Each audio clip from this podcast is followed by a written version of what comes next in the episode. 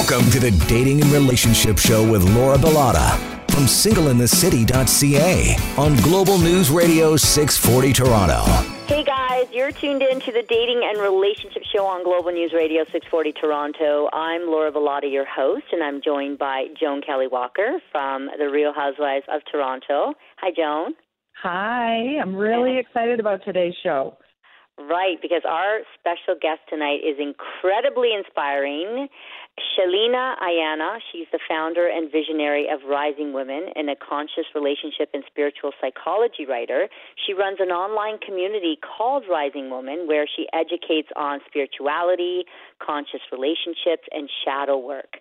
Today we're going to be discussing the foundations of a healthy, conscious relationship, what constitutes as red flag behavior, how to heal childhood trauma that may be affecting our romantic relationships, how to deal with conflict in a healthy way, and the importance of forgiveness. I hope that we can get through all of this with so much information. Uh, Shae will also help us discover how we can cultivate a better relationship with ourselves and others. Now, we have so much to cover, so let's jump right in. So, Shae, welcome to the show. Thank you so much for having me. Um, maybe we can start off by you telling us a little bit more about you. I'd love to hear more about your journey and how you uh, got to be where you are now. Like, what inspired you to discover your line of work that helps so many people? Sure. Well, I mean, you know, for me, it's always been about my own life journey, and it's really been the life school that I've been put through early on with a lot of childhood trauma of my own and experiencing childhood abuse and abandonment and um, never having met my father and really just being in this space of survival mode for most of my life. Um, so I kind of repeated a lot of those childhood patterns and that feeling of never being safe and never being seen in my adult relationships um, until one day I went through a really big wake up call in my you know mid 20s. I went through a really painful divorce. It was utter betrayal. Um, I lost everything in that process, but I also really woke up to all of the pain of my childhood that I had never felt. And so it really invited me into this deeper space of exploration of, you know, what I had been suppressing and what I hadn't been looking at. And I started to see the ways that I was perpetuating these relationship patterns that were so painful for me to be in. And so I dove deep into my own healing work with my mother wound. I did a lot of shadow work and inner child work. And I ultimately found freedom in that because I realized that a lot of the pain that I was experiencing was from the past and it was from me not allowing myself to feel my feelings and really to move through those things. And so I began sharing that journey with others. I've been writing since I was you know three or four years old. It's always been my passion to be a writer, and uh, and so my writing just started to take on a different form. And I built Rising Woman to share the journey and also to, you know, encourage other people to look at their own past and to look at their own patterns now in the present moment and see what's holding them back and you know what are the beliefs that they have about themselves and what are the stories that they tell themselves about their own worth that might be preventing them from experiencing conscious and healthy love. And you know what? Honestly, um, good for you. You are such an inspiration. What you went through, no child should ever go through. I mean, being shipped around from mm-hmm. foster home to foster home, growing up with the feeling that nobody loves you.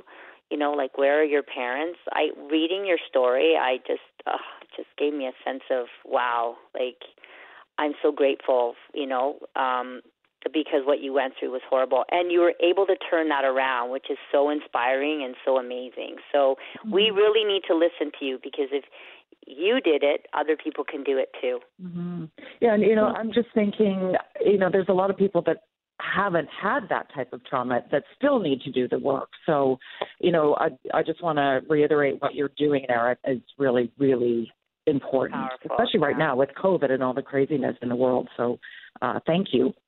Mm-hmm, thank you. And you know, I think what is powerful about this work is that two things happen. One is that we, some of us see ourselves in others. So there's a lot of people who come to my work because they see themselves in my story and they feel validated. And then the other thing is is that other people they they finally realize that, you know, their experience was valid even if it didn't have, you know, this big dramatic storyline. Maybe they were at home with both of their parents and they they had those people present, but there wasn't that emotional nurturance and validation.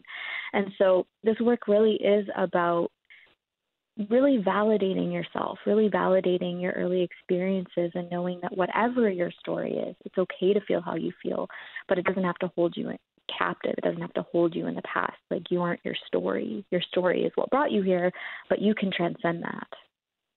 And now you talk a lot about conscious relationships.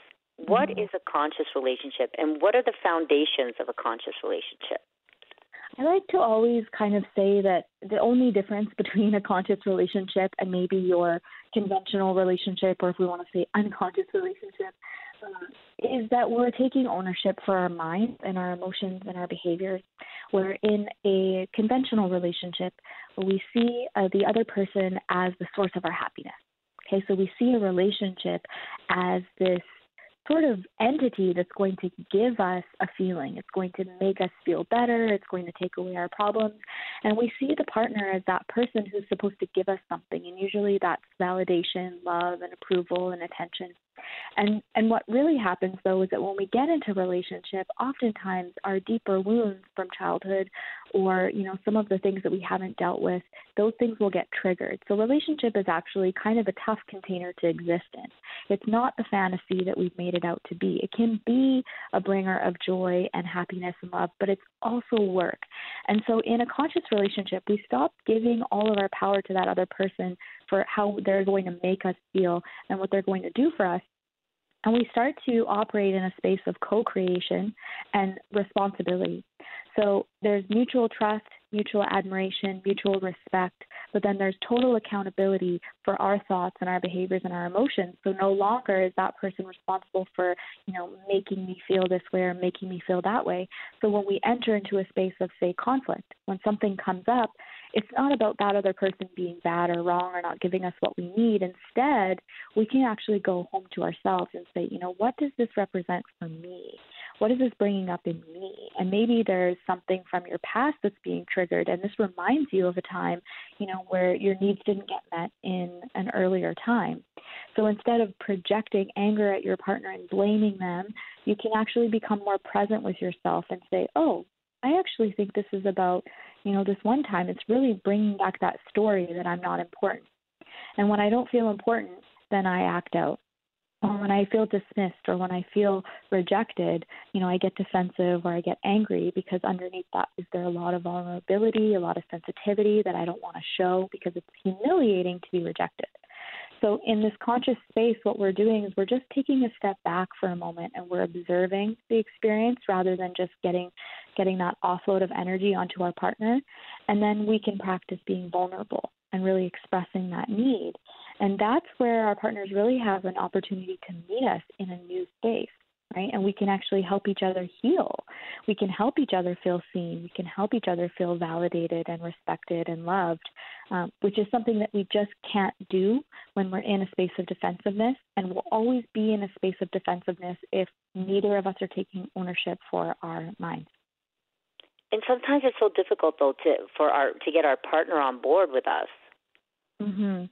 Yeah, you know, it is. And I think that that's just, we could talk about that forever because it's such a challenge when we begin to want to do this work. The first thing that I always hear people say is, like, well, how can I get my partner to do the work or they won't do the work? And, you know, a lot of times I think that the beginning stages, we really have to take our energy home and really focus on what we're doing, not on what they're doing.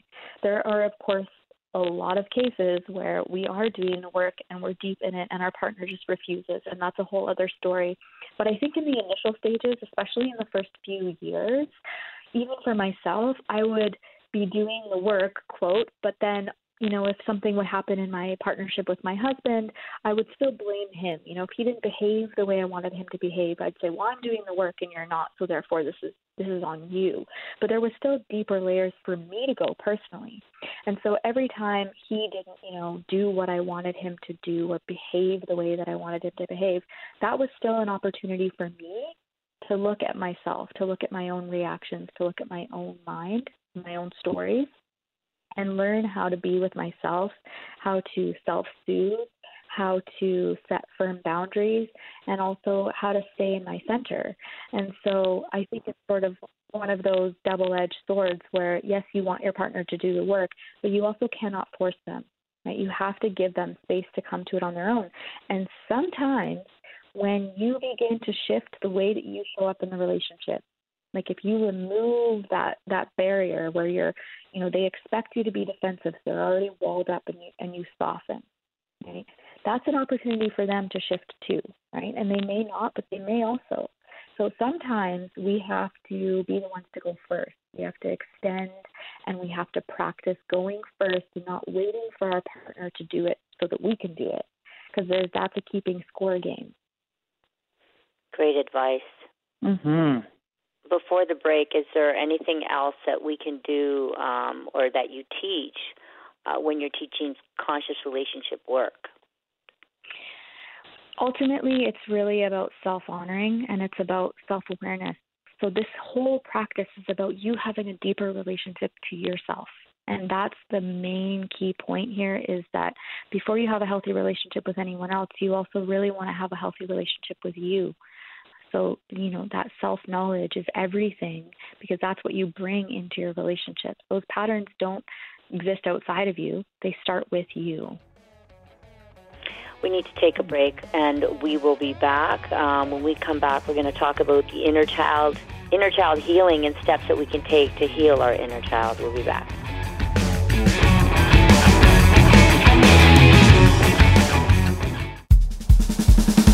Now back to the Dating and Relationship Show with Laura Bilotta from singleinthecity.ca on Global News Radio 640 Toronto. You're tuned in to Global News Radio 640 Toronto, the dating and relationship show. It's Sunday night, and joining me in studio is Joan Kelley Walker from the Real Housewives of Toronto, and Shae.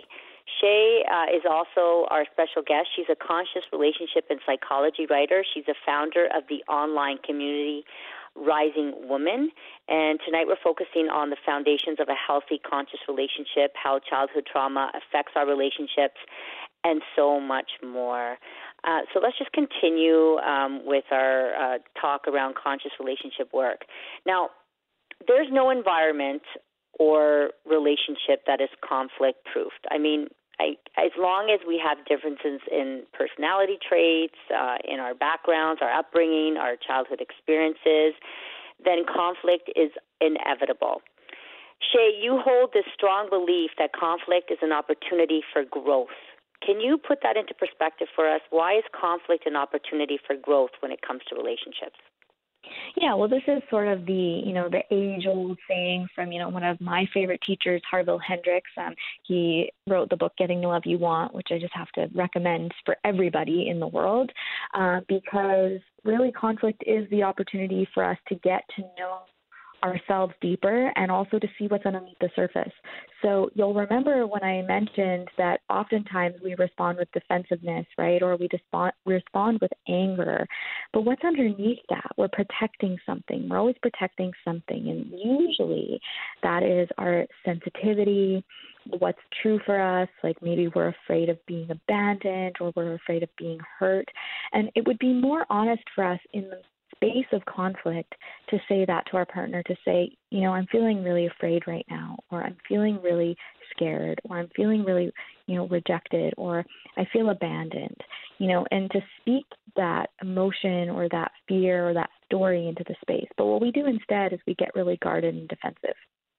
So it's hard to identify that thought though like you know to to be able to say okay i'm feeling abandoned like how do mm-hmm. you know how to identify it sometimes. Like i you know everybody goes through this and i certainly you know feel all, all of those things but sometimes i don't know what i'm feeling and i can't simmer it down to saying okay i'm feeling abandoned or i'm feeling you know defensive i you know i get that but then why? Like i can't find the source of it Mhm.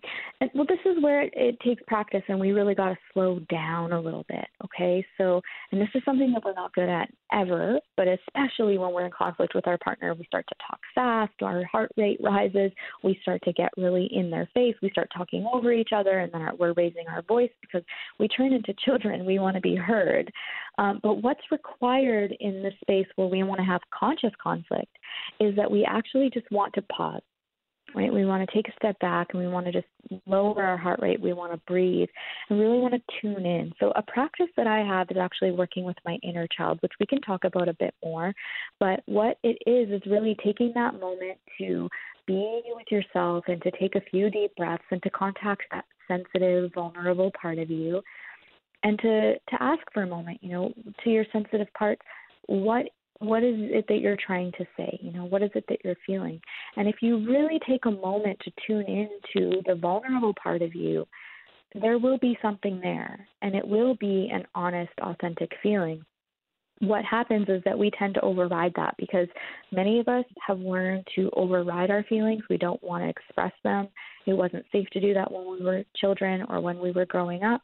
And so we've really learned to invalidate ourselves and to not listen we have to actually retrain that. We have to come back to that space where we're learning how to listen to and identify our own feelings. So that's the first step, really, is being able to slow down. Shae, we know that wounds and trauma that people have experienced in their past may uh, be triggers today that control their behavior. Why is that? How can childhood trauma or our early relationship with our parents affect our relationships? I mean, it really comes down to nervous system. So our nervous system is wiring in those early stages, right? By the time we're like six months old, we've already sort of attuned to our mothers and their primary emotions. So whatever they're most comfortable with in terms of emotionality is what we're going to be synced up with. Okay, so if you think about it, like we're kind of a, we're kind of little computers, and we're being programmed by our caregivers and their nervous systems. So let's say they didn't have a regulated nervous system, maybe they endured trauma, or they didn't know how to handle their anger, or maybe they stuffed all of their emotions. So that's what we're regulating too. Okay, and so we're a computer, and we're running on the program that we started with and we don't have this automatic update function where all of a sudden we're asked if we want to update the program. We just run on it forever, right? There's no automatic updates. We have to consciously choose those, and it takes a lot of work because the nervous system really holds all of that memory. So when we're carrying that into our adult relationships, when we get triggered, what's actually happening is it's really that little child in each of us, that little girl or that little boy that didn't feel seen or that, you know, felt embarrassed, you know, because of something that they did or they were made fun of when they were sensitive or they were, you know, locked in their room when they showed anger and told that they couldn't come out until they behaved better. And so really deep early on, we learn that certain emotions are not okay and certain behaviors are not okay. And so when we come into our adult relationships, unconsciously we want to heal that. But what we'll do is we'll kind of test our partners. We'll say, you know, is this okay? Is that okay? But we'll do it sometimes in a way that doesn't allow them to see our vulnerability. We might act out. And so I kind of uh, I kind of see it as a a little child having a tantrum in an adult body. That's how we turn out when we're in conflict with our partners. And so it's always an attempt to heal from the past. If we didn't feel love or we didn't feel acceptance or approval, then we might be unconsciously chasing that in every person that we meet as an adult until we do the work to give ourselves that love and that validation, to seek it in healthy ways right? So we can really end up in unsafe situations with unsafe people if we're not aware of those parts of us that are still quite wounded that are seeking external approval. So we really got to be mindful of that. And how a lot can of people this... go around sort of ignoring that as much as possible? Say again. I think. I think a lot of people just they're not like they just want to step over it and they don't want to have to face that within themselves because that's uh, you know, it's a difficult thing. Well, it's so scary. I mean, it's not even that I don't think that they don't want to. It's that, first of all, they don't know that it's there, right? Like, I didn't know that it was there. People would say, How did you endure so much trauma and go through so much and here you are you're fine. And i said oh well, i just got over it you know but that wasn't true of course. What happened was that i suppressed it all but i didn't know that until a big event came and woke me up right? So often it's in crisis that we all of a sudden have to face all of the things that we never faced. And so it's a coping mechanism and we we learn how to survive, which is beautiful and brilliant, and it's amazing that we can do that. Um, but our relationships can't thrive unless we look at this stuff. Um, so it, it really does take a lot of courage and it takes a lot of support because this isn't the kind of healing work that we can do on our own. We really do need to do it in relationship with other people, in community, with good coaches and therapists and guides uh, because it's heavy stuff. And uh, it makes so much sense to me why, you know, a lot of people don't want to go there because it can be overwhelming and we think that there's something wrong with us, but there's not. There's nothing wrong with us. We've all gone through gone through things. We've all endured heartache and pain, um, but that doesn't make you bad and it doesn't make you broken. Um, that's part of your story, and it, it actually can bring you to a place of deeper self acceptance and self love if you're willing to look at it which is a beautiful thing. Now, and we know our relationship can't thrive if we don't do inner child healing. So, what steps can one take to heal their inner child? So first, I'll just give a quick little explanation. You know, the inner child is that little part of you. Imagine little you at three or five or seven years old. You know, if you lay down in your bed with your hand on your belly and your heart, and you want to imagine yourself as a, a small child, you might just land on an age, and it might be an age that was significant for you in your own childhood. And that child is with you everywhere you go. And remember that when you're triggered in your conflict with your partner, that little child that didn't have the needs met or that endured something really hard is coming back out to the surface. And that's the inner child that is sometimes acting out. Uh, so, what we want to do is be in relationship with that inner child oftentimes what we've learned to do is silence it. We've learned to cover up our sensitivity and to guard that sensitive inner child with, you know, we maybe we have a, a guard dog in us, so we get really, you know, angry or defensive and we push them away, we don't let them in because we're protecting that inner child. So, the first thing that we can do is begin to practice communicating with ourselves in that way. So, I created a free inner child meditation that you can get on my website at risingwoman.com. You can just download it for free. Uh, and that's a meditation that I use to guide myself through the healing of my own anxious attachment wounds. And really, it's this process of contacting your inner child, having a talk with them, asking them what they're feeling, and then just breathing through those feelings and reminding them that they're safe and that it's okay for you to, you know, take the lead here as the adult.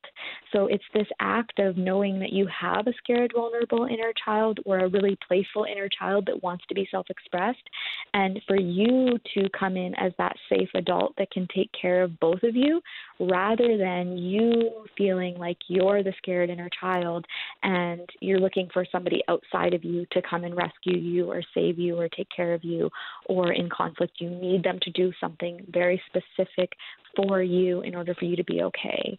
So it really is this process of learning how to be an inner mother, inner father to yourself. And it's an inner dialogue. You're just talking to that little vulnerable you and saying, hey, it's okay to have these feelings and and you know, you're not going to be abandoned. You're not going to be alone. I'm here with you and we've got this. That's great. Mm-hmm. I can't wait to hear your meditation. right. Ditto. And and often in relationships we recognize a lot of red flag behavior and we overlook it. And and how might our childhood traumas cause us to normalize or maybe ignore those behaviors? Mm-hmm if we grew up in chaos, then we're going to normalize chaos. If we grew up in an abusive situation, we will normalize an abusive environment now.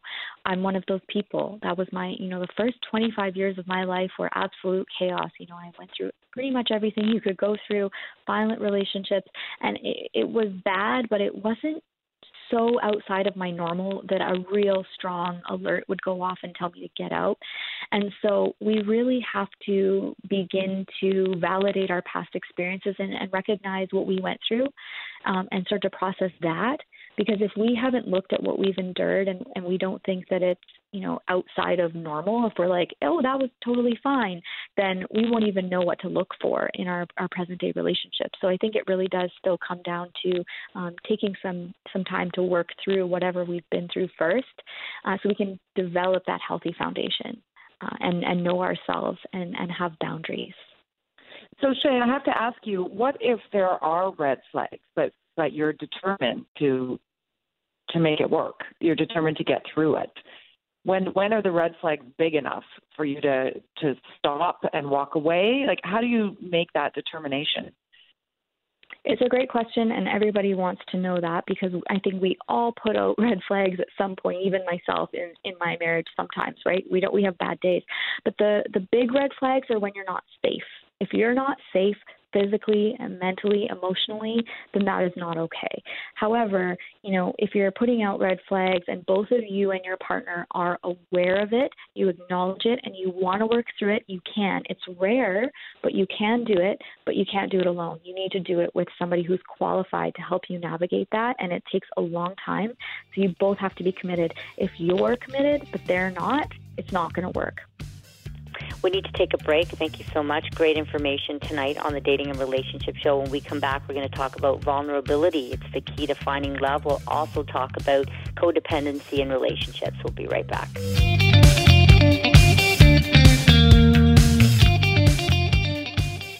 Now back to the Dating and Relationship Show with Laura Bilotta from singleinthecity.ca on Global News Radio 640 Toronto. To the Dating and Relationship Show on Global News Radio 640 Toronto. I'm Laura Bilotta, your host, and joining me is Joan Kelley Walker from the Real Housewives of Toronto. And Shae is also in studio with us. She's a conscious relationship and psychology writer and founder of the online community Rising Woman. And tonight we're discussing the foundations of a healthy relationship, how to deal with conflict in a healthy way, and so much more.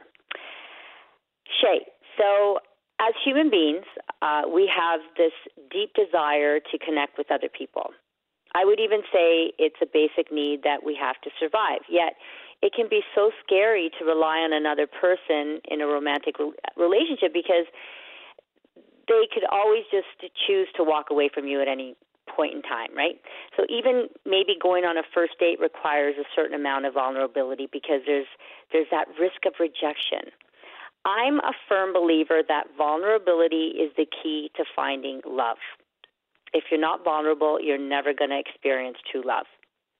Now, there are those that embrace it and that those that fear it. For those that fear it, Shae, how can they become more brave when it comes to showing a romantic partner their vulnerability, vulnerabilities? I think one of the most uh, beautiful places to start is by practicing vulnerability with yourself. So if you are totally terrified to show yourself to your partner, chances are you are rejecting a part of yourself. There's a part of you that you feel is just not okay, not lovable, not acceptable. So we only guard these things when we feel ashamed of them. Okay, so this is why I focus so much on self acceptance work rather than, you know, tactics on how to, you know, get a certain reaction or response because ultimately what matters most is that you accept yourself. And if you do, then you can step fully into your expression. And that will allow you to practice vulnerability. Of course, there's also a key point where we need to actually make sure that that person is a safe person. Not everybody is. We actually aren't safe to show our vulnerability to everybody. I know that some people will say, "Oh, just be vulnerable anyways." Um, for a person like myself, you know, I'm I've gone through a lot of trauma. It's it's hard for me to be vulnerable. I have to really practice it. Um, I'm not going to just go and be vulnerable with anybody. It's going to take effort for me, and so I choose the people that I feel safe with to practice with. And in some of my programs, you know, my husband, we do a couples program where we teach people to just sit in front of each other for a little bit and just make eye contact. And then just to say, you know, something that I'm feeling is, And to just start practicing looking at a person in the eyes and saying what they're feeling can be revolutionary because they've never done that before. And I think that it's really important that we set aside time with our partner to actually practice it in a very conscious way uh, because it's not going to happen as easily when we're in conflict, right? That's like when it's hardest for the best of us, even for you know the experts who have been married for 70 years, they're still struggling when they're triggered. So we have to remember that it's very human to be defensive and to be guarded, like we're primal. And so you want to practice when you're in a really good space with your partner, so that it gets easier and easier when you are in conflict. Does that make sense? Mm, totally. You know, I never right. thought of vulnerability as something that you need to practice, but it does make all sense in the world. Um, so. Rising Woman um, has focused a lot on something called shadow work. Can you go into that and explain what exactly is shadow work? Yeah, so shadow work is, you know, originally was coined by uh, Carl Jung, who uh, started talking about shadow work way back in the day, and um, it's been something that I've trained in for many, many years with a spiritual teacher. And it's really just this piece around self acceptance again, but it, it does sound scary, and it's like this looming thing. People are like, "Ooh, shadow work sounds so horrifying," and and the reason is is because we're actually looking at the parts of ourselves that we have rejected, denied, suppressed or hidden from the world. Okay? And these are not always the worst parts of ourselves. Like some of these things are, our, you know, our bad reactions or our bad temper or our jealousy or whatever. But also some of these parts are just the parts of ourselves that weren't validated or that were shamed and so in shadow work, we're not extracting anything. We're not changing our core personality. We're not like taking anything away. We're just saying, oh, that's there. And it's actually okay that it's there. And when we bring it forth and when we give it a seat at the table, we call this integration. So all of a sudden, those things that were shameful, that kind of like bound up energy inside of ourselves, they no longer have that power over us because they've already got a seat at the table. They've been named. And so now we feel like we have a little bit more authority over our behavior and over our minds. And so it's really this process of self acceptance. So if I can see the part of myself that, you know, gets me and gets defensive and is sometimes rude to my husband when I'm feeling stressed, if I can own that part of my mind, then not only will I be able to recognize it in the moment because I've owned it as mine, um, but I'll be able to work with it better and I'll actually be able to catch myself and go, oh, I'm falling into that pattern again. Take a breath, take ownership, you know, shift the state. So, shadow work also allows us to feel more comfortable expressing ourselves. You mentioned being on a date and feeling rejected. I think what's important is that we remember that we aren't out there on a date waiting to be chosen. We're also choosing, we're also qualifying. Mm-hmm. If we're if we feel like we are, you know, not good enough and we want somebody to validate us and love us, then all we'll be thinking about is that and we totally lose our power. So if we've accepted ourselves and we're like, okay, here's who I am, this is what I this is what I'm about and, you know, and people nowadays have to realize too that rejection is rampant, and rejection might not be about you; it might be about the other person. Maybe the other person is going through things, uh, and it has nothing to do with you, right? But it's it's difficult to uh, not to take ownership of it. Um, what yeah. advice do you have for those who are deeply affected by rejection? I mean, honestly, one of the things that I'm pondering lately, and I'm talking a lot about with my audience, is this idea of rejection in the first place. Sometimes I think people who experience chronic rejection actually just say yes to every single person that they meet because they're they're out of their center when they're on a date or they're out of their center when they're meeting a person. Because chances are if you're grounded in your body, you know who you are and you know your core values and what you want, you're not going to say yes to every single person you meet. In fact, you might say yes to one out of a hundred. But if you're out of your center and you don't believe that you're worthy and you don't really know what you want, you just want comfort, you're going to say yes to everyone. So of course you're going to experience chronic rejection because you're you're not saying no and so they're doing it for you. So I really like to kind of flip the script a little bit and talk more about focusing on qualifying people and getting to know them and making sure that the relationship even has potential or if your core values are aligned rather than focusing on whether or not they like you or if they think you're good looking or whatever because that's sort of aside the point you know you've got to start to be in the driver's seat when you're out on a date and when you're uh, meeting new people. You know, what what is it that you like about them, or do they just represent you know validation for you? Because those are two different things. And when we come back on the dating and relationship show, because we need to take a break, we're going to talk about codependency in relationships. We never had a chance to get to that, as well as the importance of forgiveness and letting go. We'll be right back. Stay with us.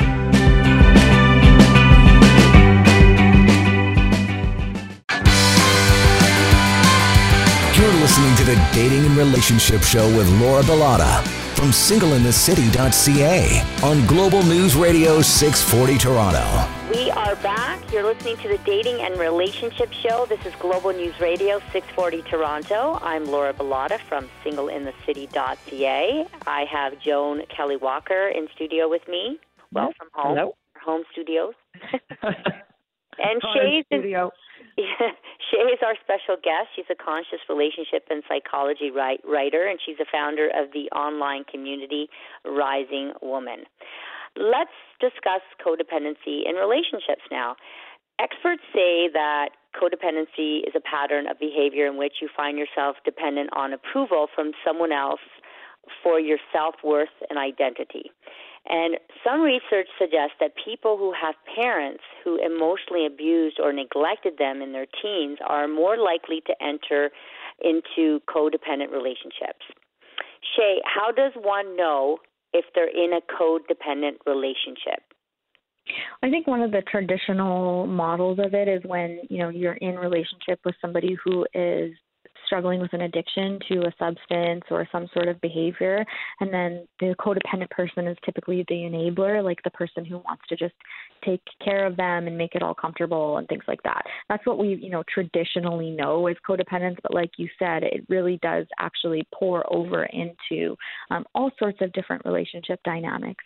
And I think that one of the key things is that all of us have a little bit of codependence going on. It's just I think it's also kind of bleeds into normal where, you know, we're relational beings and so of course we're not always going to not react to when our partner's in a bad mood or feeling something.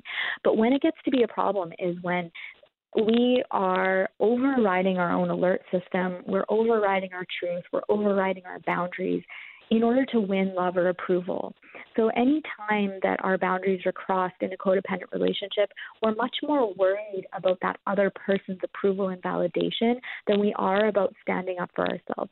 So, we'll really put ourselves on the back burner. We'll mute our truth in order to be loved and accepted because that vulnerable, little tender part of ourselves that still feels like we're not good enough, you know, we want that love more than we want to have a voice or that we want respect or whatever it is. And so, really being in a codependent relationship is self abandonment. You know, we've left ourselves in order to take care of or give all of ourselves to another person. Um, and in that space, there's really no room for authenticity. And uh, so breaking how, that cycle, how, like, yeah. how do you do that? I mean, it's, again, it's just one of these things where it, it does take time and it takes knowing yourself. It takes doing inner child work. It takes doing a, a, a history of, you know, what are the things that you've endured that have sort of programmed you with this idea that your feelings aren't important or that you have to work to get love. Right? A lot of us have this belief that we have to work to earn love, that like it's not enough to just be. So we overfunction, we overgive, and we pour ourselves out and we do headstands all day so that they'll, you know, love us. And so there is a practice that I used to do when I was working on my own codependence where anytime I was going to do something for somebody else, whether it was buy them a gift or make a meal or whatever it was, I would just pause for a moment and I would say, is this for me? Because I feel like I'm in a really abundant space and I just want to give because it feels good? Or am I doing this because I want to get love and approval?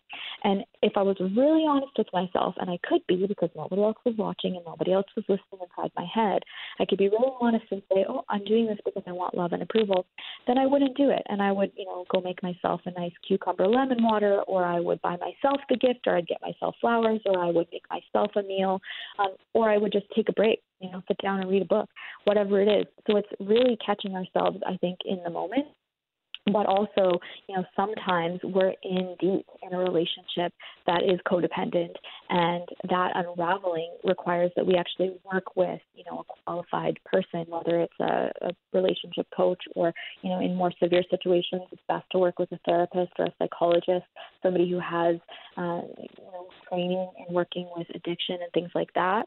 Um, and so sometimes you actually need to extend and get support in your community. Um, and I, I just before the show ends, because we don't have much time, I really wanted to touch on the importance of forgiveness and letting go. And I think a lot of us know how important it is, but we just we we just don't do it. So I mean, we've all been wronged. We've all been wronged at some point in our lives, and no one can say that they've never experienced um, some sort of emotional pain in the past. But I know that what you decide to do with all your heartache is more important than the actual hurt itself. So and most people find that I think forgiving is not that easy and that it's much easier to just continue blaming the person who upset you and to hold grudges and go against them as long as you can. But in your opinion, why is it so important to forgive and move forward and leave it in the past? Mm sometimes forgiveness is required, especially if we're in active relationship with a person and we want to continue that relationship and, and you know, provided the boundary violation wasn't so severe that it wouldn't make sense anymore. Uh, but sometimes forgiveness is really just acceptance. Okay, so sometimes there it, it is unforgivable and it's okay to not forgive. But what we're talking about is accepting the past rather than ruminating in it, living in it, and letting it hold us back from ever receiving love or giving love again. So any time that we are held in the past by a memory that's really painful for us and we're reliving the anger and we're reliving the pain and we're focused on that, um, it's really hard for us to enter into a new space where we trust love or where we feel like we can actually fully be in relationship with someone again. So I think what's more important is that we focus on accepting what has happened knowing that we can't change it and also forgiving ourselves you know, it wasn't your fault, whatever happened or whatever you experienced, um, and let yourself live. You know, really let yourself experience more joy, more pleasure, um, and love in the future. And sometimes and you'll ex- yeah, and you'll experience a lot less stress in your life mm-hmm. because you're, when you're hanging on to that, it's it's very damaging. It's very yeah. heavy to carry something around. It's so much lighter if you can get to that place of forgiveness. Exactly. Like it kind of robs you of, uh, you know, your own uh, serenity. I think if you're if you're harboring something that needs to be forgiven and you can't quite get there, it's I just find it to be like super heavy. Mhm. It's painful and it's it's more painful for you because you're giving them your power. I like to just say, you know, it's about taking your power back. It's about being free in your own mind. I've I've held on to grudges for a very long time and I can tell you that I tortured myself and it wasn't fun at all. So, um being able to accept what happened and just move on was really, you know, a game changer. Mm-hmm.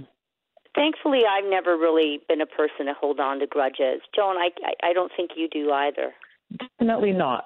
That's one thing I really love about myself is that I can forgive, but the one exchange, I guess, is that if I really feel slighted, I can forgive the person, but I may not feel the same way as I did about them. Like I sort of like they've lost my mm. respect, which, you know, maybe that's not full forgiveness, but I do I can distance myself away from it.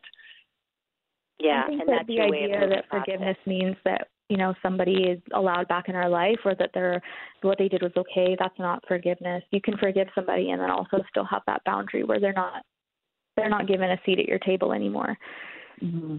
that ends our yeah. show lady. Sheleana thank you so much for joining us. Where can people find you and the amazing work that you do we have a really big community on Instagram uh, at Rising Woman, and then my personal is at Sheleana Aiyana, which probably you won't be able to spell, so just go over to Rising Woman and risingwoman.com. Got lots of free resources there for you. And Joan?